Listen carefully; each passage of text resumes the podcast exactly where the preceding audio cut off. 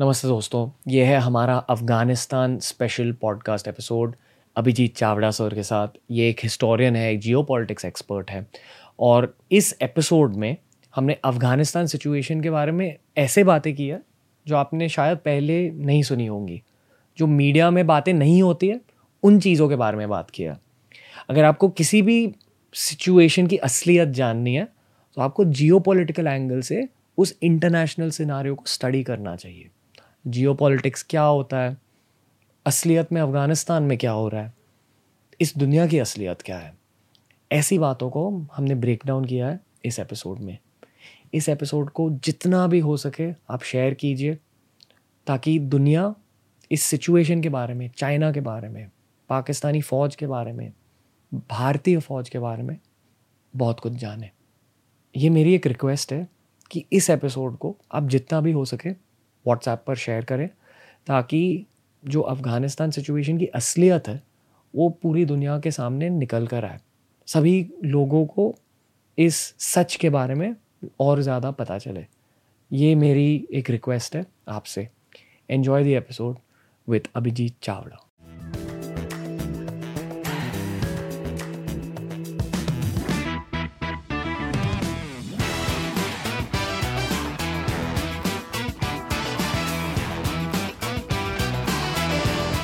The Ranveer show Hindi में फिर से आपका स्वागत है अभिजीत चावड़ा सर। धन्यवाद। Thank you very much for having me. Thank you for being on the show sir. आप एक हिस्टोरियन हो, आपका इंटरेस्ट जियोपॉलिटिक्स है, आपने जियोपॉलिटिक्स को बहुत ज़्यादा स्टडी किया है।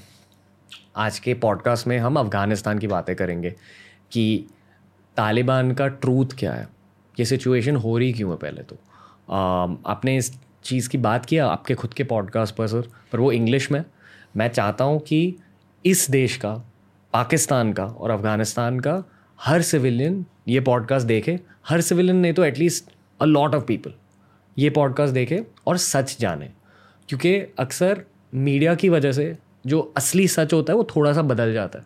हमें सिर्फ सच की झलक दिखाई देती है मीडिया में, बट असली सच बहुत अलग होता है। बहुत सारी चीज़ें सिविलियन से छिपाई जाती है जो शायद सिर्फ हिस्टोरियंस को पता है, जो शायद सिर्फ जियोपॉलिटिक्स एक्सपर्ट्स को पता है, जो शायद सिर्फ आर्मी को पता है, जो शायद सिर्फ गवर्नमेंट्स को पता है।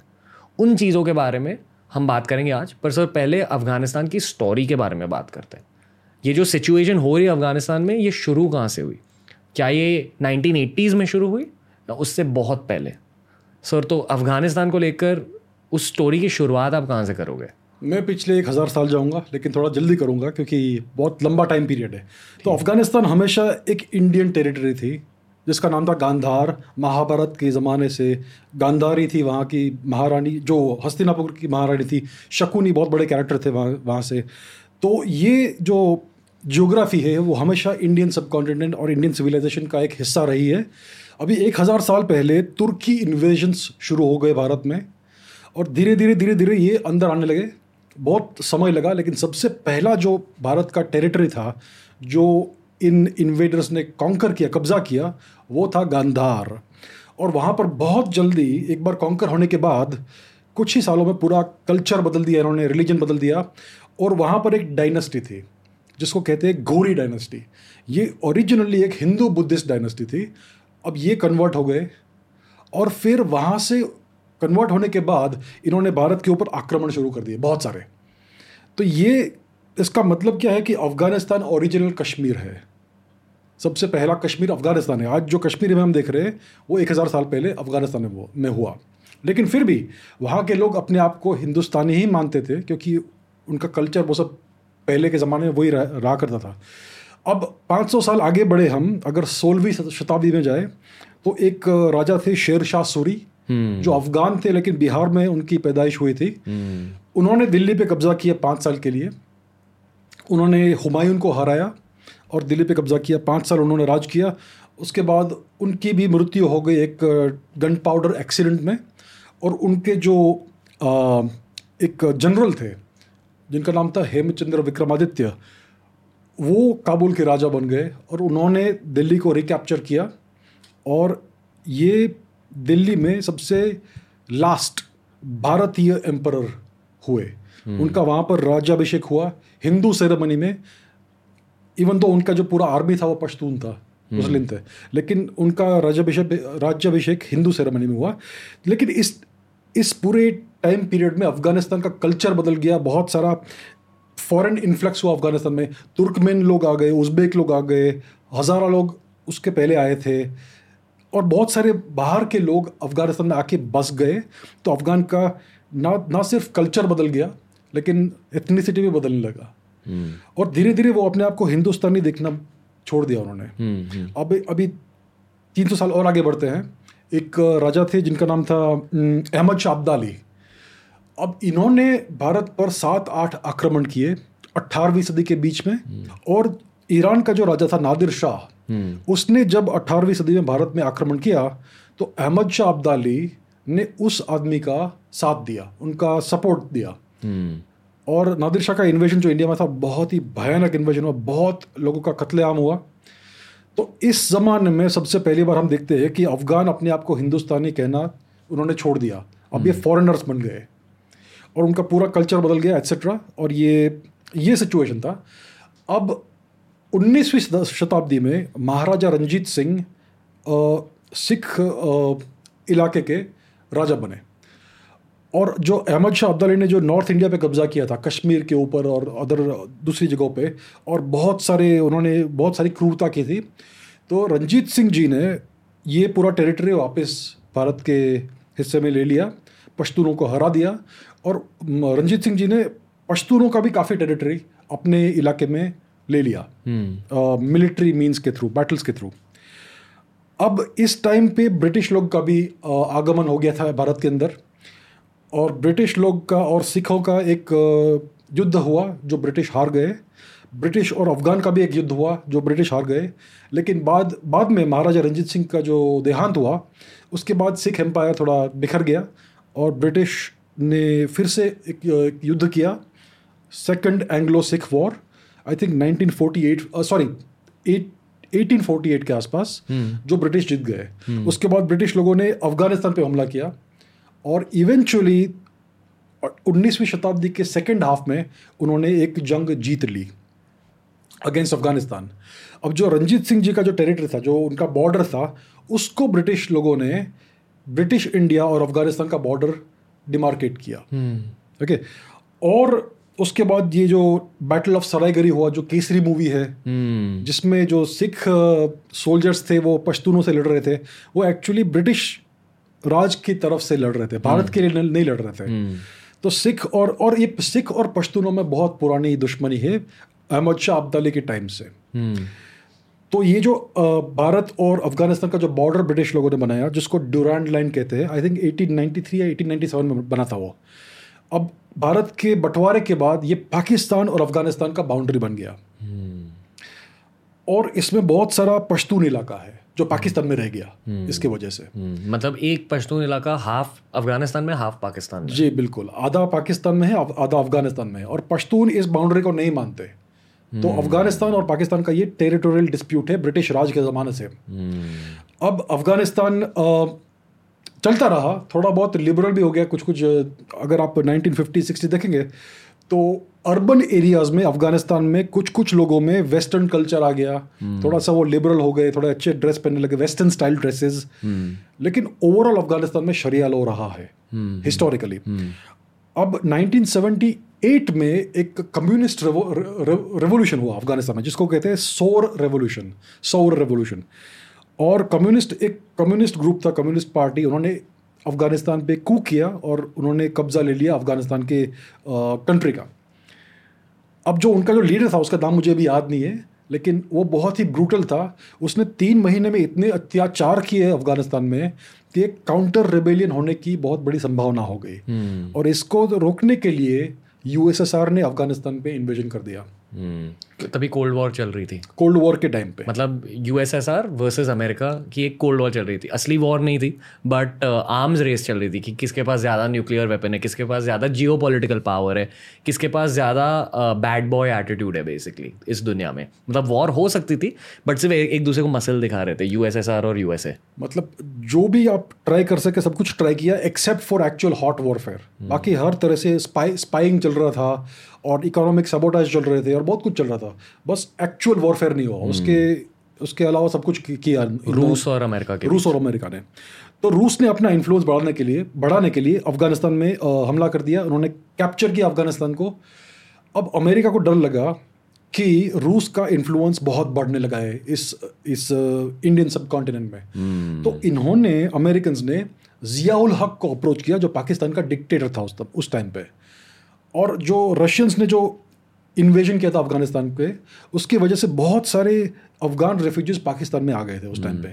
ये रैम्बो 3 मूवी में दिखाया गया है। हाँ, रैम्बो का कोई तो मूवी है जिसमें ये सिल्वेस्टर स्टालोन वहाँ पर जाता है। Rambo 3 on behalf of Americans वो अफगानिस्तान जाता है जहाँ विलन्स है रशियन आर्मी। हाँ, तो ये वो उस जमाने की बात है।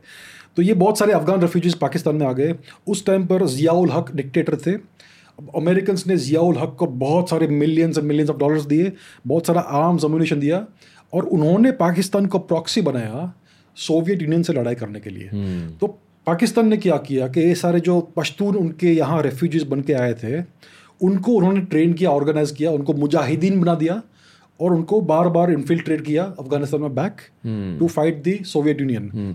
शायद रैम्बो 3 में भी मुजाहिदीन को दिखाया गया कि रैम्बो के दोस्त बन जाते हैं ये लोग। हाँ, बिल्कुल। और आगे जाकर मुजाहिदीन एक्चुअली टेररिस्ट ग्रुप बन गया बाद में, ये होता है। तो 10 साल के आसपास ये गेरिला वॉरफेयर चला। अब क्या होता है गेरिला वॉरफेयर? मतलब आप दो आर्मीज ओपनली फाइट नहीं करते, आप अर्बन एरिया में 10-15 लोग जाके कुछ लोगों को मार देंगे, फिर भाग जाएंगे, धीरे धीरे ऐसा करते रहेंगे। तो हमेशा डिस्टेबलाइज रहेगा आपका एनिमी। आप कभी ओपन में आके लड़ाई नहीं करेंगे, आप छुप के लड़ाई करेंगे। इसको कहते हैं गेरिला वॉरफेयर। तो इन्होंने ये स्ट्रेटेजी अडॉप्ट की पाकिस्तान ने और यूएस ने, और धीरे धीरे उन्होंने सोवियत यूनियन को डिस्टेबलाइज किया अफगानिस्तान में। इवेंचुअली उनका वहाँ पर रहना अनसस्टेनेबल हो गया और 1989 में यूएसएसआर ने अफगानिस्तान से विथड्रॉल कर लिया। फिर ये जो मुजाहिदीन थे उनमें पावर स्ट्रगल शुरू हो गया, कौन बनेगा अफगानिस्तान का राजा। मतलब आपस में ही तो उनमें बहुत सारे फैक्शंस थे जिनको वॉरलॉर्ड्स कहते हैं। गुलबुद्दीन हेकमतियार था, बुरहानुद्दीन रबानी था, सिकबतुल्लाह मुजद्दिदी था, रशीद दोस्तन था, बहुत सारे लोग थे। इनमें आपस में लड़ाई हुई। फिर बाद में इन्होंने इवेंचुअली कुछ कॉम्प्रोमाइज़ की और काबुल में एक गवर्नमेंट बनाई। अब लेट 90s में अब अच्छा ठीक है, तो क्या हुआ कि पाकिस्तान में उस टाइम पर बेनज़िर भुट्टो प्राइम मिनिस्टर थे और आई थिंक हामिद गोल नाम का आदमी था ISI का चीफ। तो इन्होंने US के ब्लेसिंग्स के साथ फिर से एक नया ग्रुप बनाया जो मुजाहिदीन थे, जो सोवियत विड्रॉल के बाद मुजाहिदीन जॉबलेस हो गए थे। बहुत सारे मुजाहिदीन को उन्होंने कश्मीर में भेज दिया, पाकिस्तान ने उनको रीडायरेक्ट किया कश्मीर में। और 1989 में कश्मीर इंसर्जेंसी एक्सप्लोड होती है according to history which we know. तो ये हुआ कि पाकिस्तान ने सारे मुजाहिदीन कश्मीर में भेज दिए, बहुत सारे। एक मिनट सर, मैं थोड़ा सा कॉन्टेक्स्ट देना चाहूँगा यहाँ। बेसिकली हर लिसनर को ये जानना चाहिए जियोपॉलिटिक्स के एंगल से कि जो बड़े वर्ल्ड के पावर्स होते हैं, आज के ज़माने में चाइना और USA, उस ज़माने में रूस और USA थे। तो अगर रूस और USA को आपस में कोल्ड वॉर करनी थी, हॉट वॉर नहीं करनी थी। हॉट वॉर करने के लिए वो एक दूसरे के साथ फाइट करते थे दो अलग कंट्री के थ्रू, प्रॉक्सीज। हाँ, प्रॉक्सी वॉर्स। मतलब मान लो अफगानिस्तान के अंदर एक USA एक्चुअली फाइट कर रहा है रशिया के साथ, बट US आर्मी को नहीं यूज़ करके वो एक वहाँ की आर्मी बना देंगे जिसे हम अब मुजाहिदीन कह रहे हैं। उसी तरह कहा जाता है कि US ने पास्ट में पाकिस्तान को बहुत ज़्यादा हेल्प किया। आजकल वो हेल्प थोड़ा सा हट गया क्योंकि चाइना आजकल पाकिस्तान को हेल्प कर रहा है, ये कहा जाता है। चाइना पाकिस्तान के थ्रू प्रॉक्सी अटैक्स करना चाहता है, शायद इंडिया पर, शायद कश्मीर पर, क्योंकि आज चाइना एक वर्ल्ड पावर बन चुका है। तो आपको इस पूरे अफगानिस्तान सिचुएशन को एक वर्ल्ड स्टेज से भी देखना चाहिए। आज भी जो अफगानिस्तान में हो रहा है वो एक्चुअली कोई ना कोई सुपर पावर्स इन्वॉल्व है उसमें। USA कोई की डिसीजंस ले रहा है, चाइना कोई की डिसीजंस ले रहा है, पर ये मीडिया आपको कभी नहीं दिखाएगा क्योंकि मीडिया भी उन सुपर पावर्स के थ्रू कंट्रोल होता है। तो बस ये मैं थोड़ा सा कॉन्टेक्स्ट देना चाहूँगा। और अभी जो आप कह रहे हो कि मुजाहिदीन ने फिर कश्मीर पर अटैक्स स्टार्ट किए, एक्चुअली जो छोटे पावर्स है जैसे पाकिस्तान, उस ज़माने में इंडिया, उनके आपस में भी फाइट्स हो रहे थे। तो पाकिस्तान तब USA का एलाय था, उन दोनों ने साथ में मिलकर मुजाहिदीन बनाया। शायद US ने पाकिस्तान को कहा आप मुजाहिदीन बना दो, आपके जो इंटरेस्ट है, जो इंडिया पर, मान लो आपको आपको इंडिया से कश्मीर लेना, इसमें भी आपकी असिस्टेंस हो जाएगी, पर पहले हमारा काम कर दीजिए कि अफगानिस्तान में हमारी हेल्प कर दीजिए, उसके बाद आप इंडिया को देख लो। तो ये एंगल से पूरे सिनारियो को समझना बहुत ज़्यादा इंपॉर्टेंट है आज के ज़माने में। बिल्कुल बिल्कुल। तो इन्होंने फिर कश्मीर में वो मुजाहिदीन भेज दिए और बहुत सारा टेररिज्म हो गया जो काफ़ी देर तक चला। फिर क्या हुआ कि अफ़गानिस्तान में भी उनको ये स्ट्रेटेजिक बैकयार्ड बनाना था क्योंकि पाकिस्तान का बहुत बड़ा सपना है कि वो भारत को कॉन्कर करेंगे, एक दिन भारत से बहुत बड़ी जंग लड़ेंगे और दिल्ली को कब्जा करेंगे, भारत को कब्जा करेंगे और पूरा भारत को पाकिस्तान बना देंगे। ये उनकी ISI और आर्मी का बहुत बड़ा सपना है, अभी भी है। ये this is not a reflection of आम जनता। आई फील कि वहाँ की आम जनता शायद फ्रेंडली है, बट वहाँ की लीडरशिप, पॉलिटिकल लीडरशिप, आर्मी शायद इन चीज़ों को चाहती है। मतलब हर देश का एक आर्मी होता है, लेकिन पाकिस्तान में इस आर्मी के पास एक देश है, उन्होंने इस देश को हॉस्टेज बना के रखा है। जनरल मुशर्रफ के टाइम से नहीं, शुरुआत से ही, याहिया खान टिक्का खान के समय से, 1950s ऑनवर्ड से। तो क्या हुआ कि इन्होंने ये प्रॉक्सी वॉरफेयर किया कश्मीर में। फिर उनका यह बहुत बड़ा सपना था भारत को कब्जा करने का, तो उन्होंने डिसाइड किया कि अफ़गानिस्तान की जो जनता है, जो ऑलरेडी फाइटिंग करती है, मुजाहिदीन है, उनको हम कैनन फॉडर की तरह यूज़ करेंगे। क्या होता है कैनन फॉडर? मतलब जो तोप के सामने जिसको खड़ा करे मरने के लिए, जो चेस में जो पॉन होता है ना, जो जिसका कुछ वैल्यू नहीं होता है, कि जाके हमारे लिए युद्ध करो, पर अगर आप मरोगे तो नो प्रॉब्लम, तो कुछ फर्क नहीं पड़ता हमें, लेकिन आप जाके मरो। तो इन्होंने इस तरह से पूरा स्ट्रेटेजी बनाया कि अफगानिस्तान को अपना स्ट्रेटेजिक बैकयार्ड बनाएंगे, अफगानिस्तान से वो स्ट्रेटेजिक डेप्थ लेंगे और अफगान ये सब जो मुजाहिदीन है उनका इस्तेमाल करेंगे एक दिन इंडिया के साथ जंग लड़ने में। तो उसके लिए उनको पूरा अफगानिस्तान री इंजीनियर करना पड़ेगा। तो उसके लिए उन्होंने एक नया टेररिस्ट आउटफिट बनाया जो वहाँ के मदरसों में से स्टूडेंट्स, जो पश्तून स्टूडेंट्स थे, अफ़गान स्टूडेंट्स थे, उनको निकाला, उनको ट्रेन किया। और अरबिक भाषा में स्टूडेंट को तालिब कहते हैं और तालिब का मल्टीपल क्या है, तालिबान। तो ये मदरसों में से निकाल के अफ़गान पश्तूनों को ट्रेन किया इनटू वॉरफेयर और उनका नाम दिया तालिबान। और उनको उन्होंने ट्रेन किया, आर्म किया, सब कुछ सप्लाई किया अमेरिका के ब्लेसिंग से, और तालिबान फिर अफगानिस्तान में घुस गया और कुछ ही समय में उन्होंने अफगानिस्तान पर कब्जा कर लिया। आई थिंक 1996 की बात है ये। अब क्या होता है, 98 में वाजपेयी प्रेसिडेंट प्राइम मिनिस्टर बनते हैं भारत के और इमीडिएटली 5 न्यूक्लियर टेस्ट करते हैं। तो भारत ने डिक्लेयर किया we are a nuclear weapons power. और उस जमाने में आज के भी ज़माने में जिस देश के पास ज़्यादा न्यूक्लियर पावर है वो जियोपॉलिटिकली एक पावरफुल देश माना जाता है कि हाँ इस देश में दम है। तो उस ज़माने में USA के पास पूरा का पूरा दम था, न्यूक्लियर पावर था, और USA को लगा कि ये छोटा देश क्या है, आप क्यों कर रहे हो, क्यों करना है न्यूक्लियर टेस्ट। तो उस टाइम पे ऑलरेडी सोवियत यूनियन डिस्ट्रॉय हो गया था, डिजॉल्व हो गया था। तो US एक अकेला सुपर पावर था और उनको बहुत क्रोध हुआ कि भारत ने 5 न्यूक्लियर टेस्ट किए। तो उन्होंने डिसाइड किया कि भारत को एक सबक सिखाएंगे।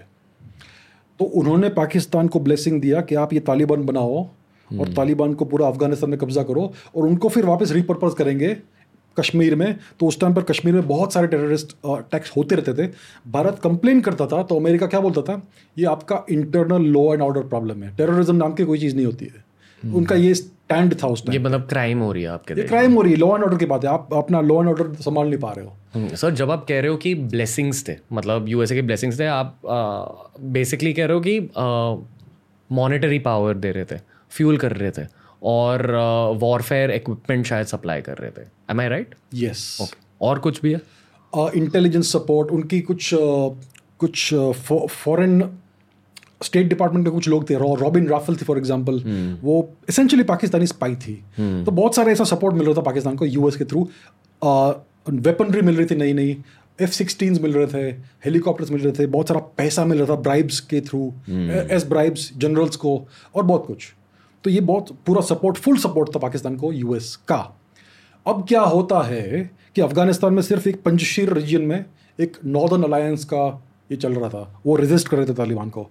तो तालिबान ने उनका जो लीडर था अहमद शाह मसूद, उसका असैसिनेशन कर दिया सितंबर 2001 में, सितंबर 9 2001, 9/11 के 2 दिन पहले, और उसके 2 दिन बाद 9/11 होता है। न्यूयॉर्क में 2 ये सारे प्लेन्स वो सब क्रैश होते हैं, ये टेररिस्ट अटैक था। तो अमेरिका को मालूम पड़ा कि ये ओसामा बिन लादेन ने किया है, जो मुजाहिदीन था, वो मुजाहिद था जिसको अमेरिका ने ही सपोर्ट किया था in the fight against USSR. अब ओसामा ने ये सारा काम किया है और उनको मालूम पड़ा कि वो अफगानिस्तान में है, तो उन्होंने तालिबान को ऑर्डर किया कि ओसामा को हमारे हवाले कर दो। तालिबान ने कहा कि हमारा कल्चर ये है कि जो हमारे शरण में आता है उसे हम किसी को सौंपते नहीं है। तो इसके रिटालिएशन में अमेरिका ने इन्वेजन किया अफगानिस्तान का थ्रू पाकिस्तान अगेन। अब पाकिस्तान का ये जो बहुत बड़ा टेररिस्ट आउटफिट था उसको ये डिस्ट्रॉय करने लगे थ्रू पाकिस्तान। मतलब क्या? मतलब अफगानिस्तान लैंडलॉक्ड कंट्री है, उसको एक्सेस करने के लिए आपको किसी और देश के थ्रू जाना पड़ेगा। फॉर एग्जांपल, आपको अगर अफगानिस्तान में बॉम्बिंग करनी है तो आपको कुछ लोकल एयरबेस लगेगा, लोकल एयरपोर्ट लगेगा जहाँ से आप टेक ऑफ करेंगे और लैंडिंग करेंगे। तो पाकिस्तान को उन्होंने ये बेस बनाया। अब पाकिस्तान का ये टेररिस्ट आउटफिट है तालिबान, और अफगानिस्तान में यूएस उसी के टेररिस्ट आउटफिट को डिस्ट्रॉय कर रहा है। ये सिचुएशन हो गया था। लेकिन अफगानिस्तान आई मीन पाकिस्तान को अमेरिका ने काफ़ी सारे ब्राइब्स दिए, सब कुछ दिया, तो पाकिस्तान बोला ठीक है होने दो, और आधे तालिबान को पाकिस्तान में ही वापस खींच लिया उन्होंने, पाकिस्तान ने खुद में। मतलब कुछ तालिबान मर गए ये अमेरिकन इन्वेजन में, लेकिन जो लीडरशिप थी और वो सब नॉर्थ वेस्ट फ्रंटियर प्रोविंस में आ गए, जो पाकिस्तान का इलाका है। पर यूएसए को ये पता था कि ये सब हो रहा है? पता कैसे नहीं होगा? मतलब यूएसए की लीडरशिप को भी शायद पता था। ये हमेशा डबल गेम खेलते हैं हमेशा। ये जियोपॉलिटिक्स का सच होता है जो लोग नहीं जानते, जो मीडिया आपको कभी नहीं बताएगी, जो मीडिया आपके दिमाग को कंट्रोल करती है। ये सभी को जानना चाहिए। और न्यू एज मीडिया जैसे कि यूट्यूब, पॉडकास्ट, जहाँ हमें फ्रीडम ऑफ स्पीच मिलती है, हमें कोई पैसा नहीं दे रहा, ब्रांड्स पैसा दे रहे हैं बट कोई गवर्नमेंट पैसा नहीं दे रही है, और इसलिए हम ऐसी चीज़ें इंटरनेट पर कह सकते हैं। और अगर आप इन पॉडकास्ट को शेयर करोगे, इसी की वजह से लोग इन बिटर ट्रूथ्स के बारे में सीखेंगे। Anyway sir, I let you continue. तो अगर यूएसए को पता था कि हाँ हम थोड़े से तालिबान को तो मार रहे हैं, पर थोड़ा सा तालिबान एस्केप होकर यहीं आ रहा है हमारे आसपास पाकिस्तान में, पर ये क्यों होने दिया अकॉर्डिंग टू यू? क्योंकि उस टाइम पर जो जियोपॉलिटिकल क्लाइमेट था ना, उसमें अमेरिका सोल सुपर पावर था, एक ही सुपर पावर था, और उस समय उनका भारत से बहुत बड़ा दुश्मनी था कि इन लोग ने न्यूक्लियर टेस्ट क्यों किया। हाँ, और भारत का और यूएस का आइडियोलॉजिकल पूरा वो जो सिनारियो था वो बहुत ही डिफरेंट था। उस टाइम पे इंडिया अभी भी कोल्ड वॉर के माइंडसेट में था। इंडिया की जो गवर्नमेंट्स थी pro Soviet union, pro USSR, बहुत बड़ा हिस्ट्री है, बहुत पुराना हिस्ट्री है इंडिया और यूएसएसआर का जो रिलेशनशिप का, नेहरूवियन टाइम के समय से दोस्ती था, अभी दोस्ती सो कॉल्ड सो टू से।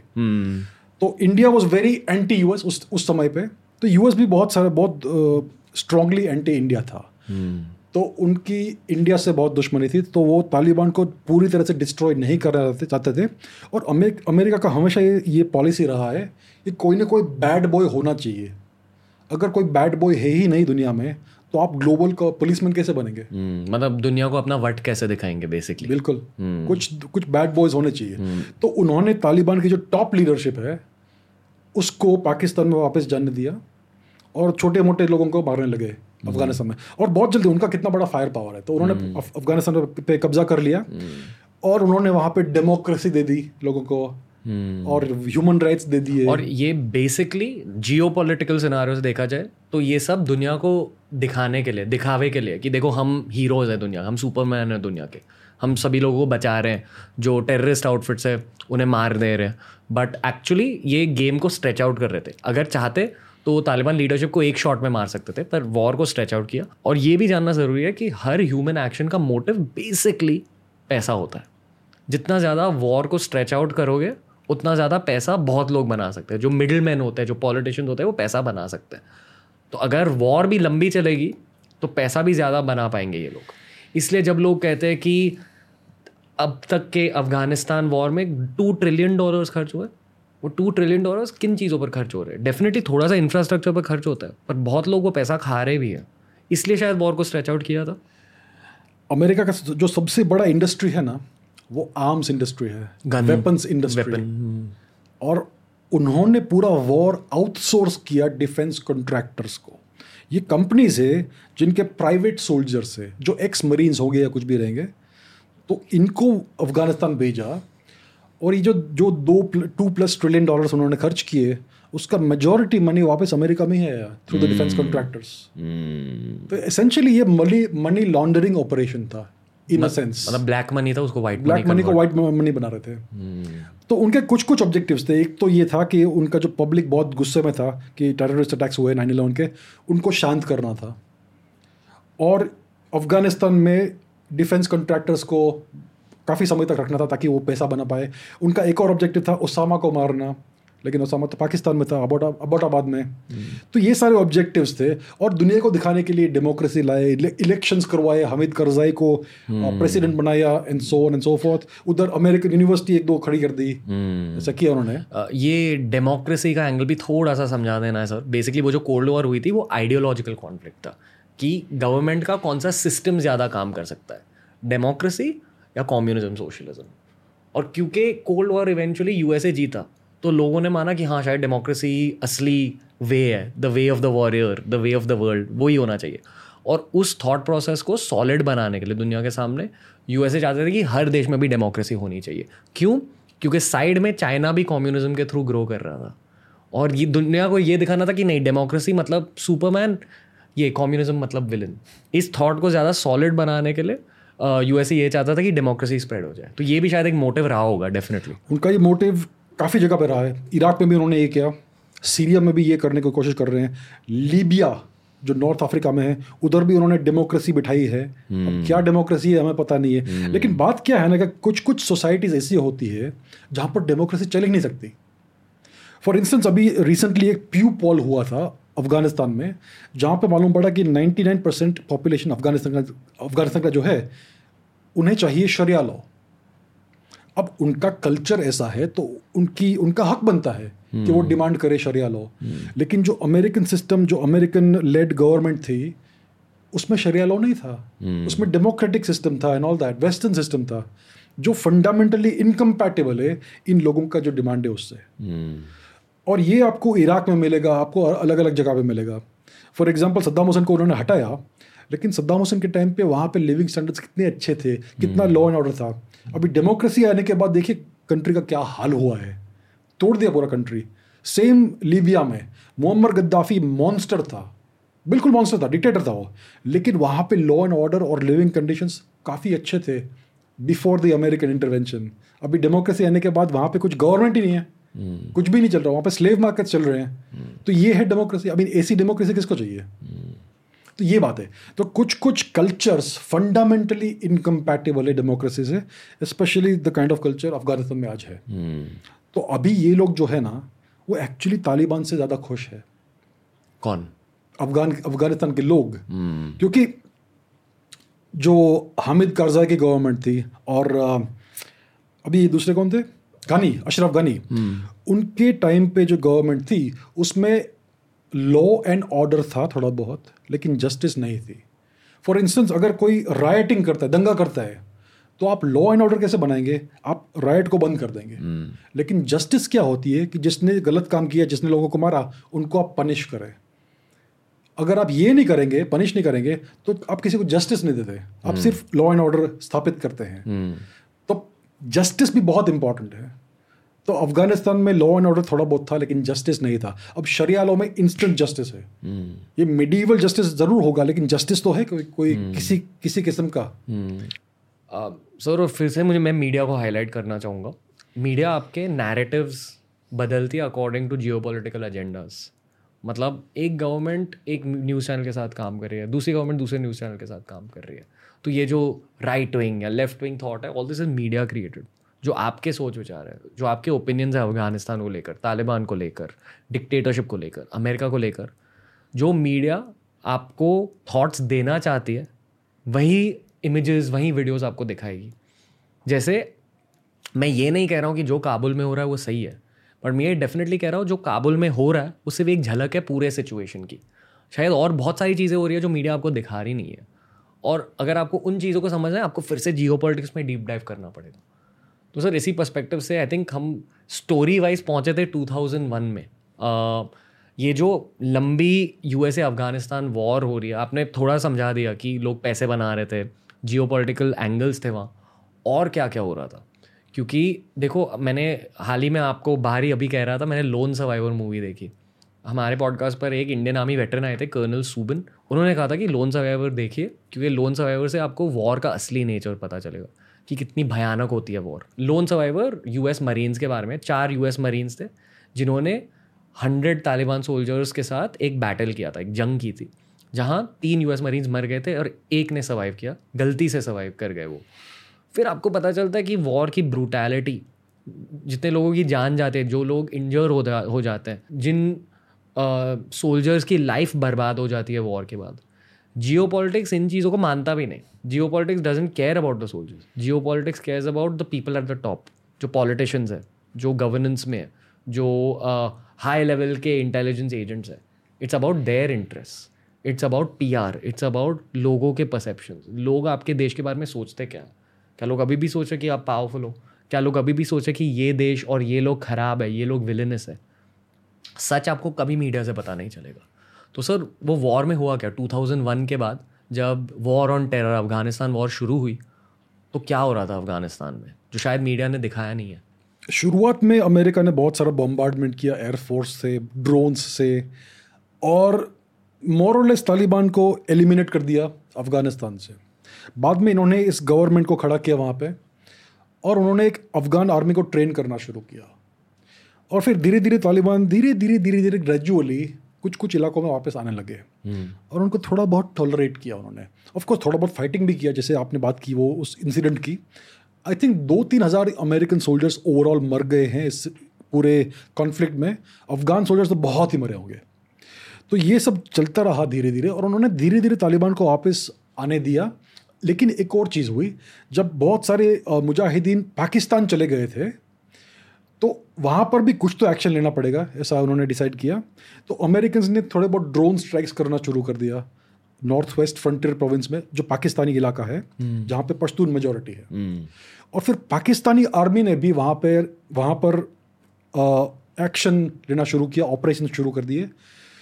और उन्होंने क्या किया कि उन्होंने लोगों के ऊपर बहुत सारी ब्रूटालिटी की, उन्होंने विलेजेस जला दिए, लोगों को मार दिया।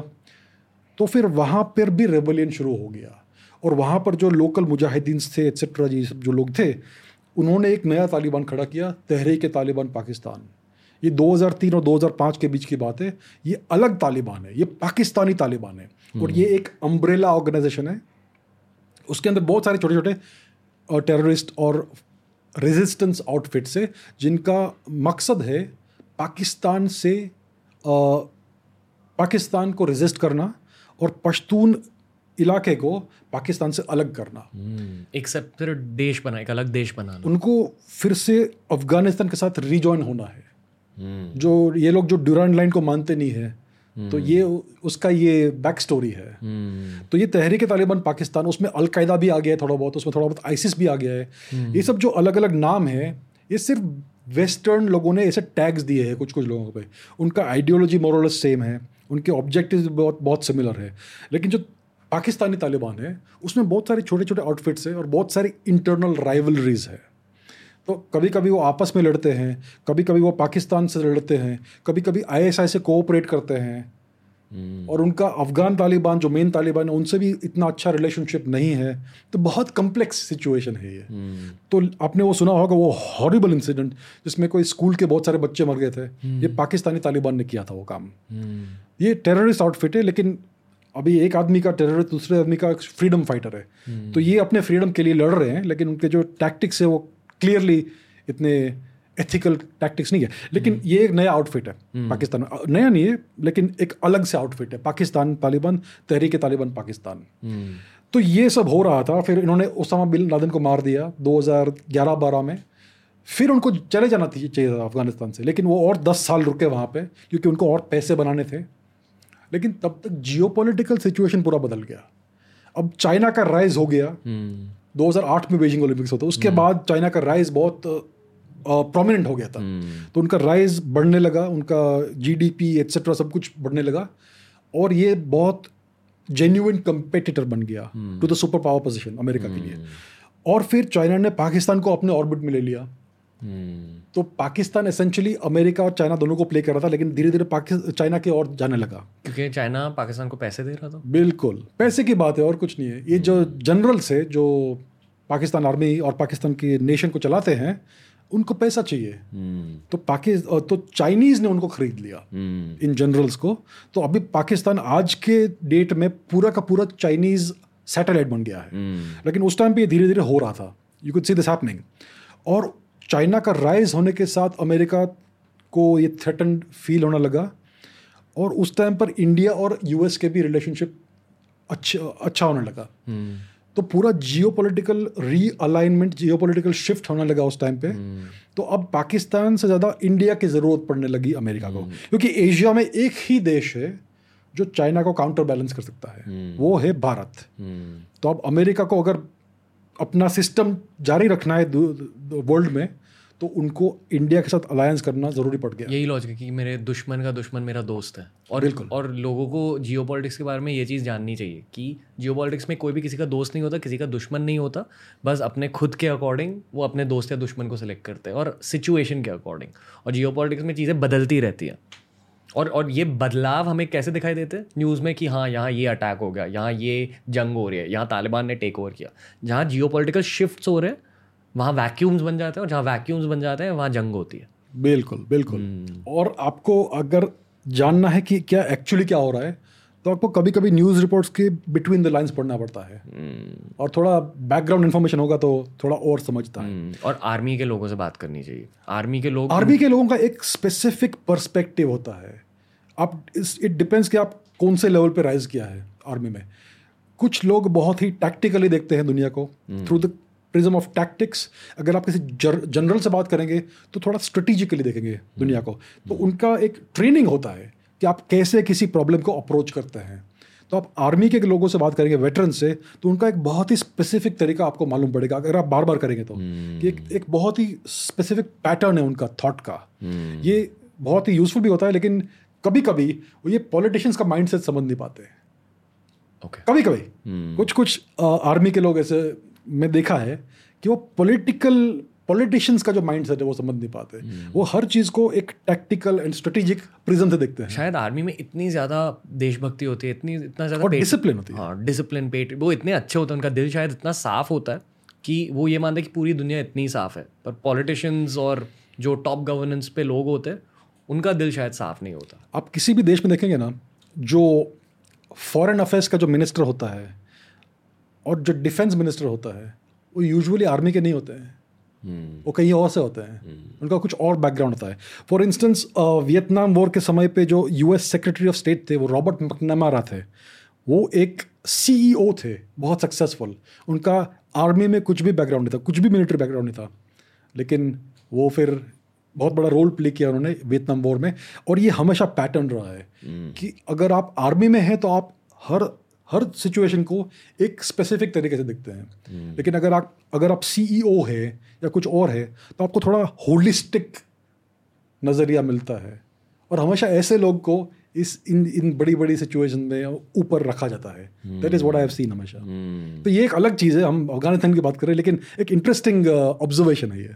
नहीं सर, इन्हीं कॉन्वर्सेशन से लोग सीख सकते हैं दुनिया के सच के बारे में। आई मीन अभी आजकल कोविड की वजह से पूरी दुनिया का सच सामने निकल कर आ रहा है, तो I feel people need to know these truths. But sir, Afghanistan की बात फिर से करेंगे तो 2010 से 2021 इस पीरियड में क्या हुआ अमेरिका और अफगानिस्तान के बीच? हाँ, तो अगर आप जियोपॉलिटिकल चेंज देखना चाहेंगे तो आपको डेकेड बाय डेकेड देखना है। आपको आप अगर ईयर बाय ईयर देखेंगे तो आपको कुछ चेंज दिखेगा नहीं।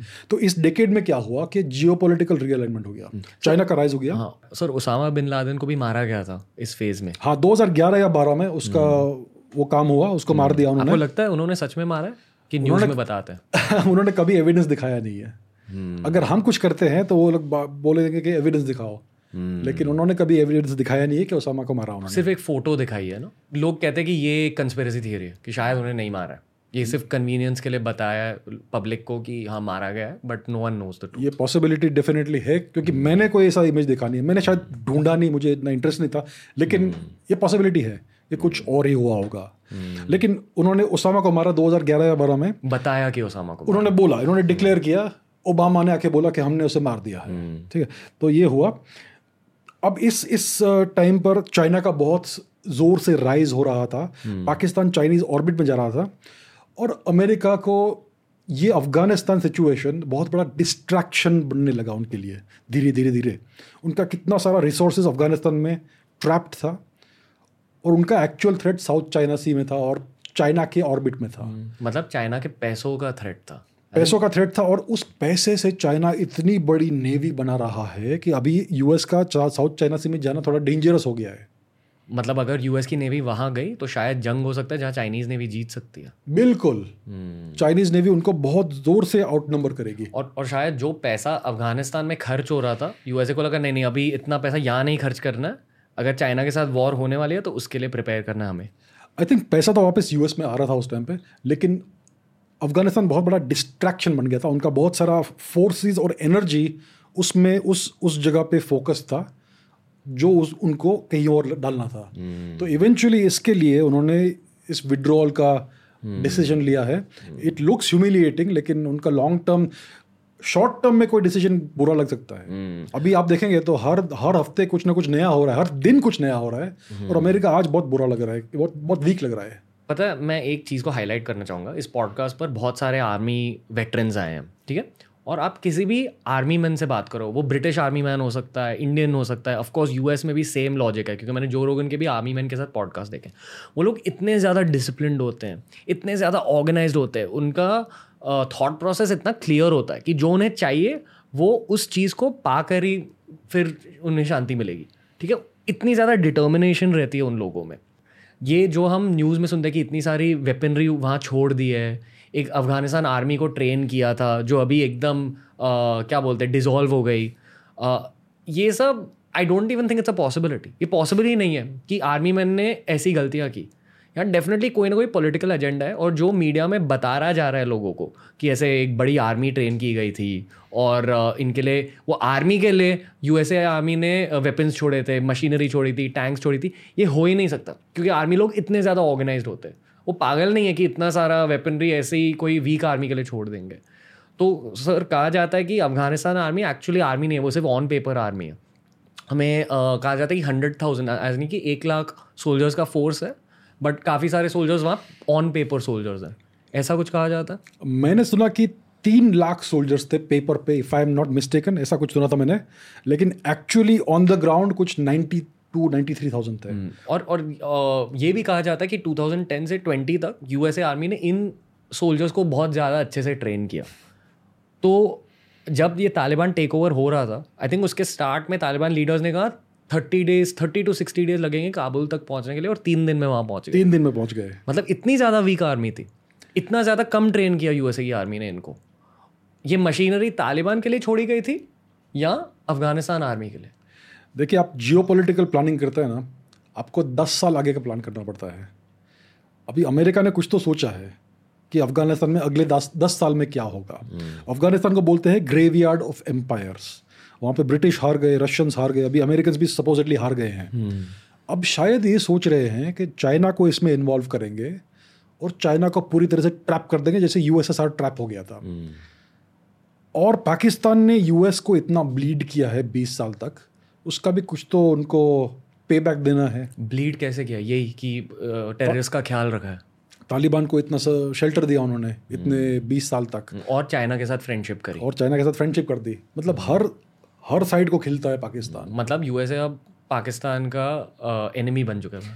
अनफॉर्चुनेटली सिचुएशन क्या है ना कि जो वेस्टर्न कंट्रीज़ है जैसे यूएस और यूके स्पेशली, उन्होंने पिछले 60-70 साल में बहुत सारे टेररिस्ट आउटफिट्स खड़े किए हैं और उनको अलग अलग तरीके से यूज़ किया है। इन सारे टेररिस्ट आउटफिट्स में सबसे बड़ा टेररिस्ट आउटफिट है पाकिस्तानी आर्मी। उनको पूरा एक हिस्सा दे दिया हमारे देश का। अब उसका यूज़ इतना रहा नहीं है यूएस को, तो शायद अब कुछ नया सोच रहे हैं वो, क्योंकि अगर चाइना को अफ़गानिस्तान में इंटैंगल करना है तो इस जगह में बहुत सारी इंस्टेबिलिटी होनी चाहिए क्योंकि वहाँ पावर वैक्यूम हो जाएगा और चाइना उस वैक्यूम को भरने के लिए वहाँ आ जाएगा। हाँ, क्योंकि चाइना की एक्सपेंशनिस्ट मेंटालिटी है कि हमें और भी देश को टेक ओवर करना है, यहाँ भी ये भी चाहिए वो भी चाहिए। चाइना को अपना इन्फ्लुएंस बढ़ाना है और उनके 2-3 ऑब्जेक्टिव है अफगानिस्तान में।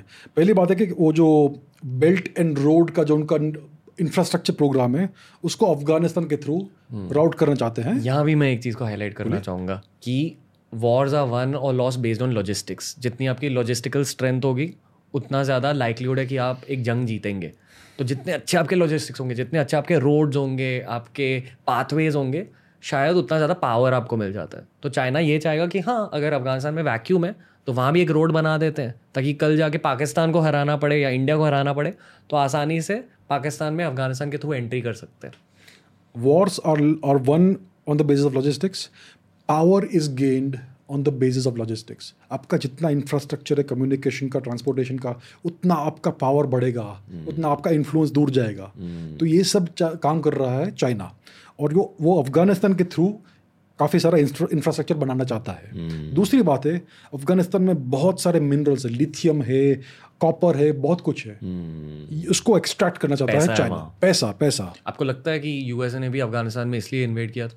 नहीं, यूएसए ने वो पुराने जो ऑब्जेक्टिव्स हमने यूएस ने बिल्कुल भी माइनिंग नहीं किया अफगानिस्तान में. तो उनका कुछ और ही ऑब्जेक्टिव था. शायद वो मनी लॉन्ड्रिंग और अलग अलग चीज़ें, मनी लॉन्ड्रिंग और पीआर, खुद का पीआर. हाँ, अच्छा लगना चाहिए. यस, कि लोगों लगना चाहिए कि हम बैड बॉयज हैं दुनिया के, एज इन हम गुड बॉयज हैं. We are the good bad boys, big super cop. तो चाइना के 2-3 ऑब्जेक्टिव्स है. पहली बात तो ये इंफ्रास्ट्रक्चर बनाना है, दूसरा माइनिंग करना है, और तीसरा वहाँ से उनको स्पिल ओवर नीचे टेररिज्म का इनटू शिनजियांग, क्योंकि अफगानिस्तान और शिनजियांग प्रोविंस बाजू में नेबर, उनका कॉमन बॉर्डर है. शिनजियांग में आप हम सब जानते हैं चाइना क्या कर रहा है उइगुर लोगों के साथ. तो अगर तालिबान का उइगुर के साथ बहुत ज़्यादा नाइंसाफी कर रहा है. बिल्कुल. तो अभी अगर तालिबान की वहाँ पर विजय हो गई अफगानिस्तान में, तो उइगुर लोगों में भी कॉन्फिडेंस बढ़ेगी, और वहाँ पर ऑलरेडी इंसर्जेंसी चल रही है, एंटी चाइना इंसर्जेंसी, तो उसको और बढ़ावा मिलेगा. तो अगर चाइना तालिबान से हाथ मिला लेता है तो थोड़ा ये ठंडा हो जाएगा. तो उनका ये भी ऑब्जेक्टिव है. 3-4 ऑब्जेक्टिव्स है इसमें. अभी यूएस का क्या ऑब्जेक्टिव है कि चाइना को कैसे तो करके ट्रैप करना है वहाँ पे. तो उसको ट्रैप करने के लिए पहले अंदर तो लाओ. तो अभी कुछ साल के लिए शांति करो अफगानिस्तान में, तालिबान को अपना पूरा पावर एस्टैब्लिश करने दो, अपना पावर असर्ट करने दो, और चाइना के साथ अच्छा रिलेशनशिप करने दो, चाइना का जो इंफ्रास्ट्रक्चर है बढ़ने दो वहाँ पे, और बाद में कुछ लफड़ा कर दो वहाँ पे, कुछ जंग कर दो. ये डूरंड लाइन का मामला ओपन करो फिर से. शायद उसके वो फेज़ के लिए यूएसए शायद फिर से तालिबान को सपोर्ट करेगा, ब्लेसिंग्स देगा. Yes. कि जाओ कुछ करो अभी चाइना में. इस बार तालिबान को ये लोग शायद यूज़ करेंगे एज अ प्रॉक्सी. शायद तालिबान को ये वॉर आउटसोर्स करेंगे यूएस. इसीलिए इन्होंने इतना सारा ammunition, arms, weaponry, tanks, हमवीज, helicopters, drones, क्या क्या नहीं दे दिया. अराउंड 2-3 ट्रिलियन डॉलर्स वर्थ का उन्होंने पूरा ये आर्सेनल दिया है तालिबान को. अभी आज अगर आप न्यूज़ देखेंगे तो आईएसआई का चीफ काबुल में है, और वो पंजशीर वैली में ऑपरेशंस ख़त्म कर रहा है हेलीकॉप्टर्स के थ्रू. तो पंजशीर का जो रेजिस्टेंस है वो ख़त्म हो जाएगा अनफॉर्चुनेटली, सैडली. तो अभी इमीडिएट ऑब्जेक्टिव क्या है कि अफगानिस्तान को पैसिफाई करो, तालिबान को फुल पावर में लाओ, चाइना को अंदर खींचो. बाद में 3-4-5 साल के बाद गेम खेलो. जियोपॉलिटिक्स का गेम बहुत लंबा होता है. आजकल में कुछ होगा नहीं. आज अगर आप डे बाय डे देखेंगे तो बहुत वॉलेटिलिटी मिलेगी आपको. लेकिन अगर आप लॉन्ग टर्म उसको ऑब्जर्व करेंगे तो आपको पैटर्न्स दिखने लगेंगे. तो मेरे हिसाब से ऐसा कुछ चल रहा है. आई एम नॉट प्रिवी उनके माइंड में क्या है, लेकिन अगर आप हिस्ट्री देखेंगे तो ऐसे पैटर्न्स बहुत मिलते हैं. आई फील कि मेजर गौरव आर्य के साथ जो इंग्लिश पॉडकास्ट पर एपिसोड किया था उसमें सर ने एक बहुत बढ़िया बात कही थी कि अगर आप चाइना की हॉट वॉर हिस्ट्री देखोगे वो एक भी जंग जीते नहीं है. हॉट वॉर में उनका प्रावस नहीं है, वो अच्छे नहीं है, उनका टैलेंट वो नहीं है. उनका टैलेंट है पैसा बनाना, वो बिजनेसमैन अच्छे होते हैं. तो जहाँ पैसों की अपॉर्चुनिटी है वहाँ चाइना चले जाएगा. वॉर नहीं करना चाहता, पैसा बनाना चाहता है, एक्सपेंशन करना चाहता है चाइना. तो उस पैसों के लालच से यूएसए कह रहा है चाइना को कि आ जाओ करो इन्वेट. अगर मछली को अंदर लाना तो पहले बेट तो देना पड़ेगा ना. और चाइना एज यू सेड बहुत ही रिस्क अवर्स कंट्री है. उनके पिछले 100 साल देखेंगे आप तो एक भी उन्होंने बड़ी जंग जीती नहीं है. छोटी मोटी 1-2 जीती है against India because of Nehru and so on, लेकिन ओवरऑल उनका ट्रैक रिकॉर्ड बहुत बुरा है. लेकिन वो ये जंग जीतना चाहते हैं without firing a single bullet. तो ये उनका स्ट्रेटजी है और उसका उनका 100 साल का प्लान है. उनका वर्ल्ड डोमिनेशन का ही प्लान है चाइनीज़ कम्युनिस्ट पार्टी का. और अभी यूएस उसको शायद इस तरह से शायद काउंटर करना चाहता है। तो ये लंबा गेम है, इसमें इंडिया भी इन्वॉल्व होगा eventually, because India is the major pivot point. Sir, India का क्या रोल है इस पूरे सिचुएशन में? तो इंडिया ने पिछले 20 साल में अफ़गानिस्तान में काफ़ी सारा 2-3 बिलियन डॉलर्स का इन्वेस्टमेंट किया है इंफ्रास्ट्रक्चर एक्टिविटीज़ में। टिपिकली जब चाइना किसी कंट्री में इन्वेस्ट करता है तो ये पावर प्ले होता है, वो जो भी इंफ्रास्ट्रक्चर बनाएंगे वो एक्चुअली चाइना को बेनिफिट करेगा। अब इंडिया ने जो इन्वेस्टमेंट्स किए हैं अफ़गानिस्तान में, ये सारे एग्रीकल्चरल इन्वेस्टमेंट्स है, डैम बनाया है बहुत बड़ा, और उनका पार्लियामेंट बनाया है एंड सो ऑन। तो ये सारे जो इन्वेस्टमेंट्स इंडिया ने किए हैं वो एक्चुअली अफ़गान लोगों को बेनिफिट करेंगे, इंडिया को बेनिफिट नहीं करेंगे। और इसकी वजह से पिछले जो 20 साल में इंडिया ने किया है उसके कारण से इंडिया की तरफ काफ़ी सारा वार्मथ है अफ़गानिस्तान में, पश्तूनों में स्पेशली, और मेजॉरिटी 99% तालिबान पश्तून है। तो बहुत सारे तालिबान में भी इंडिया के तरफ थोड़ा बहुत प्यार है, गुड फीलिंग है। इसकी वजह से I don't think Taliban Bharat का एनिमी बनेगा। इंडिया का अभी इस समय क्या रोल है, वेट एंड वॉच। अभी इवेंट्स बहुत जल्दी चल रहे हैं, अभी कुछ मत करो, थोड़ा दूर बैठो, देखो, पैटर्न्स पकड़ो और लॉन्ग टर्म गेम खेलो। लॉन्ग टर्म हमारा ऑब्जेक्टिव क्या होना चाहिए कि हमारे जो बाजू में पड़ोस में जो टेररिस्ट स्टेट है उसको हम डिफैंग करें, उसका हम विश निकाल दें। और उनका विश क्या है, पाकिस्तान आर्मी है, जो पाकिस्तानी पब्लिक के लिए भी बहुत बड़ा बर्डन है। तो हमें किसी ना किसी तरह से पाकिस्तान को डिकंटामिनेट करना है। हमें उनके लोगों से कोई नफरत नहीं है, कोई दुश्मनी नहीं है, लेकिन पाकिस्तान आर्मी पूरी दुनिया में एक बहुत बड़ा बोझ है, ISI और पाकिस्तान आर्मी।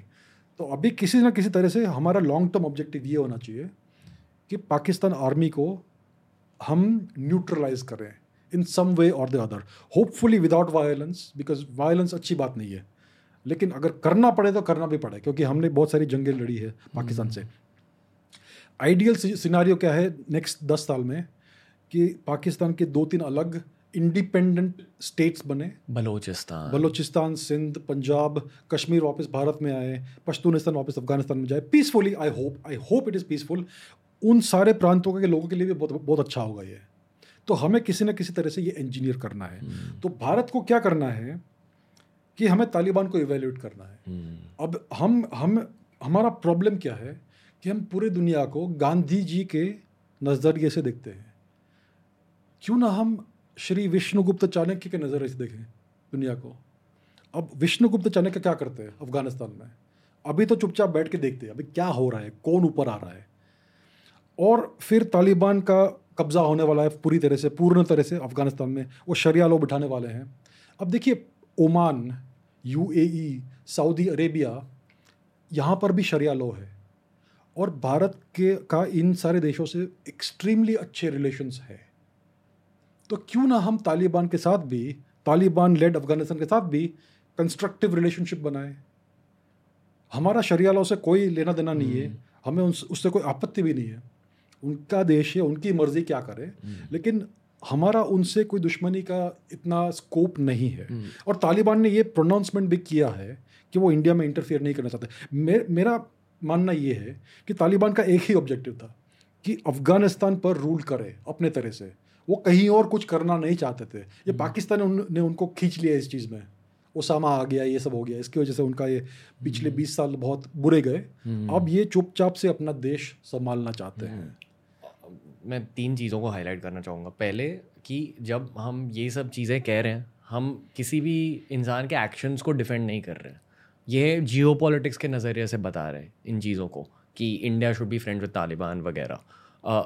दूसरी चीज़, मुझे पता है कि इस पॉडकास्ट पर बहुत सारे पाकिस्तानी लिसनर्स हैं, तो ये फिर से आपके सोच विचारों का रिफ्लेक्शन नहीं है जो भी चीज़ हम पाकिस्तान के बारे में कह रहे हैं। ये अपर पॉलिटिकल लीडरशिप, आर्मी की लीडरशिप, और अगेन जियोपॉलिटिकल नज़रिए से इन सब बातों का जिक्र हो रहा है। और तीसरी चीज़, फिर से जो चीज़ों को आप सोशल मीडिया पर देखते हो, वो भी सोशल मीडिया भी मीडिया होता है at the end of the day, and it can drive your narratives, it can drive your echo chambers, जो भी आपके खुद के सोच विचार हैं। अगर आपको तालिबान को एक विलन के नज़रिए से देखना है तो फिर सोशल मीडिया आपको और भी ज़्यादा वो चीज़ दिखाएगा। अगर आपको तालिबान एक हीरो की तरह से देखना है तो सोशल मीडिया आपको वो ज़्यादा दिखाएगा। अगर ये कॉन्सेप्ट को ज़्यादा जानना है, सोशल डिलेमा देखिए, उस डॉक्यूमेंट्री में दिखाया गया कि सोशल मीडिया आपके दिमाग को कंट्रोल कैसे करता है। तो जो भी ये वीडियोस आप देख रहे हो कि एक प्लेन से कोई जंप कर रहा है, फिर वो वॉल के उस पार बेबीज़ को फेंक रहे हैं, ये असल में हो रहे हैं, ऐसी चीज़ें हो रही हैं, ठीक है। And this is very bad, ये ह्यूमन सफरिंग है और ह्यूमन सफरिंग को हम भी मानते हैं, बट ये अफ़गानिस्तान की सिर्फ एक झलक है। क्योंकि जो आपने कहा कि एक पोल हुआ था जहाँ शायद more than 90% of the country, 99% of the country जो रूरल एरियाज़ में है, जो काबुल के बाहर है, शायद काबुल के अंदर भी, वो लोग भी शायद ये चाहते हैं कि तालिबान इन पावर रहे, क्योंकि 40 साल से ऑलमोस्ट अफ़गानिस्तान दूसरे देशों के पावर में रहा है और दूसरे देशों की वजह से एकदम नष्ट हो चुका है। तो शायद अफ़गानिस्तान के लोग भी ये चाहते हैं कि अफ़गान लोग तालिबान इस देश को चलाए। एंड ये आपको, मुझे, पाकिस्तानियों को, इंडियंस को शायद इन चीज़ों का पूरा पर्सपेक्टिव नहीं होगा, क्योंकि आपको न्यूज़, सोशल मीडिया से ऐसा पर्सपेक्टिव मिल ही नहीं सकता, वो पॉसिबल ही नहीं है। बट आपको खुद के ओपिनियंस को क्वेश्चन करके हर चीज़ को जियोपॉलिटिकल नज़रिए से देखना चाहिए, क्योंकि जियोपॉलिटिक्स आपको एक्चुअली लाइफ सिखा देता है और व्यू पॉइंट कैसे एक्सपैंड करता है वो स्किल सिखाता है। तो जियोपॉलिटिक्स सीखो और हर चीज़ को जियोपॉलिटिकल नज़रिए से देखो। और मुझे कई लोगों ने पूछा है कि अगर अफ़गान लोग तालिबान चाहते हैं तो इतने सारे लोग काबुल से भाग क्यों रहे थे। लेकिन बात सच क्या है कि ये जो लोग भाग रहे थे, कुछ हज़ार लोग, ये वो लोग हैं जिन्होंने अमेरिका के साथ कोऑपरेट किया था हाई लेवल पोजीशंस पे एट्सेट्रा, और उनका मानना था कि तालिबान उनको गद्दार के नज़रिए से देखेगा। लेकिन जो हम देखते हैं, सारे कैमराज काबुल एयरपोर्ट पे थे, लेकिन पूरा अफ़गानिस्तान में ऐसा कुछ नहीं हो रहा था। हमें सिर्फ एक स्पेसिफिक जगह का सीन दिखाया गया बार बार बार बार बार बार। पूरे अफ़गानिस्तान में ऐसे सीन्स नहीं चल रहे थे, पहली बात ये है। दूसरी बात क्या है कि भारत के इंटरेस्ट में क्या है कि अफ़गानिस्तान एक स्टेबल, पीसफुल और फ्रेंडली देश बने हमारे लिए। उसमें कोई भी राज करे, हमें उससे कुछ फ़र्क नहीं पड़ता है। अफ़गान लोग को जो भी चाहिए उनको रखो as their rulers, as your government. लेकिन इंडिया और अफ़गानिस्तान का रिलेशनशिप पिछले नेक्स्ट 10 साल में स्ट्रॉन्ग और स्टेबल और पीसफुल और फ्रेंडली होना चाहिए। अगर ये हम कर पाएंगे तो पूरा नेबरहुड जो है इंडियन सब कॉन्टिनेंट का अच्छा हो जाएगा। क्योंकि अगर अफ़गानिस्तान पीसफुल और स्टेबल हो गया और स्ट्रॉन्ग हो गया तो इसका मतलब है कि पाकिस्तान आर्मी का वहाँ पर इंटरफेरेंस कम हो जाएगा। तो ये सब, अगर हम पीस चाहते हैं हमारे नेबरहुड में, हमें पाकिस्तान के लोगों से कोई दुश्मनी नहीं है। ऑफ कोर्स उनके लिए भी पाकिस्तान आर्मी बोझ है और पाकिस्तान आर्मी दुनिया का सबसे बड़ा टेररिस्ट आउटफिट है। अफ़गानिस्तान में लाखों लोगों का खून किया है उन्होंने, भारत में भी कितने लोगों का खून किया है और पाकिस्तान में भी कितनों पर अत्याचार कर रहे हैं एज़ वी स्पीक टुडे। तो सभी के लिए अच्छा है कि ये जो पैरासिटिकल ऑर्गेनिज्म है पाकिस्तान आर्मी, उसको हम यहाँ से एक्सट्रैक्ट करें। पाकिस्तान के लिए अच्छा है, हमारे लिए अच्छा है, अफ़गानिस्तान के लिए अच्छा है। तो हमें नेक्स्ट 10 साल में ये ऑब्जेक्टिव रखना है और इस तरह से जियोपॉलिटिकल एक्शंस लेने हैं in conjunctions with bigger powers like the United States, may be Russia, USA, China. अभी इन चीज़ों को देखकर क्या सोच रहे सर? ये फाइनल क्वेश्चन है इस एपिसोड की। ये सिचुएशन काफ़ी कम्प्लेक्स है। रशिया भी इन्वॉल्व्ड है यहाँ पर, रशिया भी देख रहा है अफ़गानिस्तान को, क्योंकि जो सेंट्रल एशियन रिपब्लिक है, ताजिकिस्तान, किर्गिस्तान, तुर्कमेनिस्तान, ये रशियन स्फीयर ऑफ इन्फ्लुएंस है, नेचुरल उनका स्फीयर ऑफ इन्फ्लुएंस है। और अगर तालिबान का जो स्पिल ओवर होगा इन जगहों पे तो रशिया के इंटरेस्ट्स को खतरा पहुँचेगा। तो रशिया भी चाहता है कि तालिबान चुपचाप अफ़गानिस्तान में बैठा रहे और कहीं बाहर नहीं जाए एंड ऑल दैट, और वो भी शायद थोड़ा बहुत मिनरल एक्सट्रैक्शन वो सब करना चाहेंगे यहाँ पर। और रशिया और चाइना का लॉन्ग टर्म कॉन्फ्लिक्ट है, लॉन्ग टर्म। आज टेम्पररीली उनका अलायंस चल रहा है, लेकिन उनका बहुत लंबा बॉर्डर है, उनका बहुत बुरा हिस्ट्री है। Russia almost nuked China in the 1960s, almost. America ने रशिया को थ्रेटन किया था कि आप न्यूक मत करो वरना आपको उसका कॉन्सिक्वेंसेस होगा, इसलिए रशिया ने चाइना को न्यूक नहीं किया। तो उनका ऐसा हिस्ट्री है। अब टेम्पररीली अलायंस चल रहा है उनका, लेकिन चाइना की आंखें रशियन टेरिटरी पर है और Russian ballistic nuclear missiles Chinese border पर है आज भी। तो हमें लॉन्ग टर्म देखना है कि रशिया और चाइना का क्या रिलेशनशिप है, and because of that I think Bharat और रशिया लॉन्ग टर्म में एक साथ काम फिर से कर सकते हैं। वही मेरा दुश्मन का दुश्मन मेरा दोस्त है। बिल्कुल। और उसी के साथ इस पॉडकास्ट को हम एंड करेंगे। Abhijit Chavda sir, thank you. I hope कि जो राइट ऑडियंस है उन्हें ये पॉडकास्ट मिले। और दोस्तों, जितना हो सके इस पॉडकास्ट को व्हाट्सएप पर शेयर कीजिए। हमारे clips channel the Ranveer show clips Hindi पर इसी पॉडकास्ट के छोटे छोटे क्लिप्स इसी हफ्ते में रिलीज़ होंगे। प्लीज़ उन्हें भी शेयर कीजिए। लोगों को सच जानना चाहिए। मीडिया जो चीज़ें आपको दिखाती है, that is never the complete truth. ये जानिए, शायद ये भी ट्रूथ की एक झलक है, बट ट्रूथ की आज एक बहुत ही इम्पॉर्टेंट झलक हमने आपके सामने पेश की है। So thank you sir. और प्लीज़ अभिजीत सर का चैनल सब्सक्राइब कीजिए। मैंने लिंक किया है नीचे। सर हिस्ट्री के बारे में बात करते हैं, जियो पॉलिटिक्स के बारे में बात करते हैं, और ख़ुद एक साइंटिस्ट है, तो हर चीज़ को एनालिटिकल नज़रिए से देखते हैं। Again thank you Abhijit Chavda sir. Thank you for having me. My pleasure.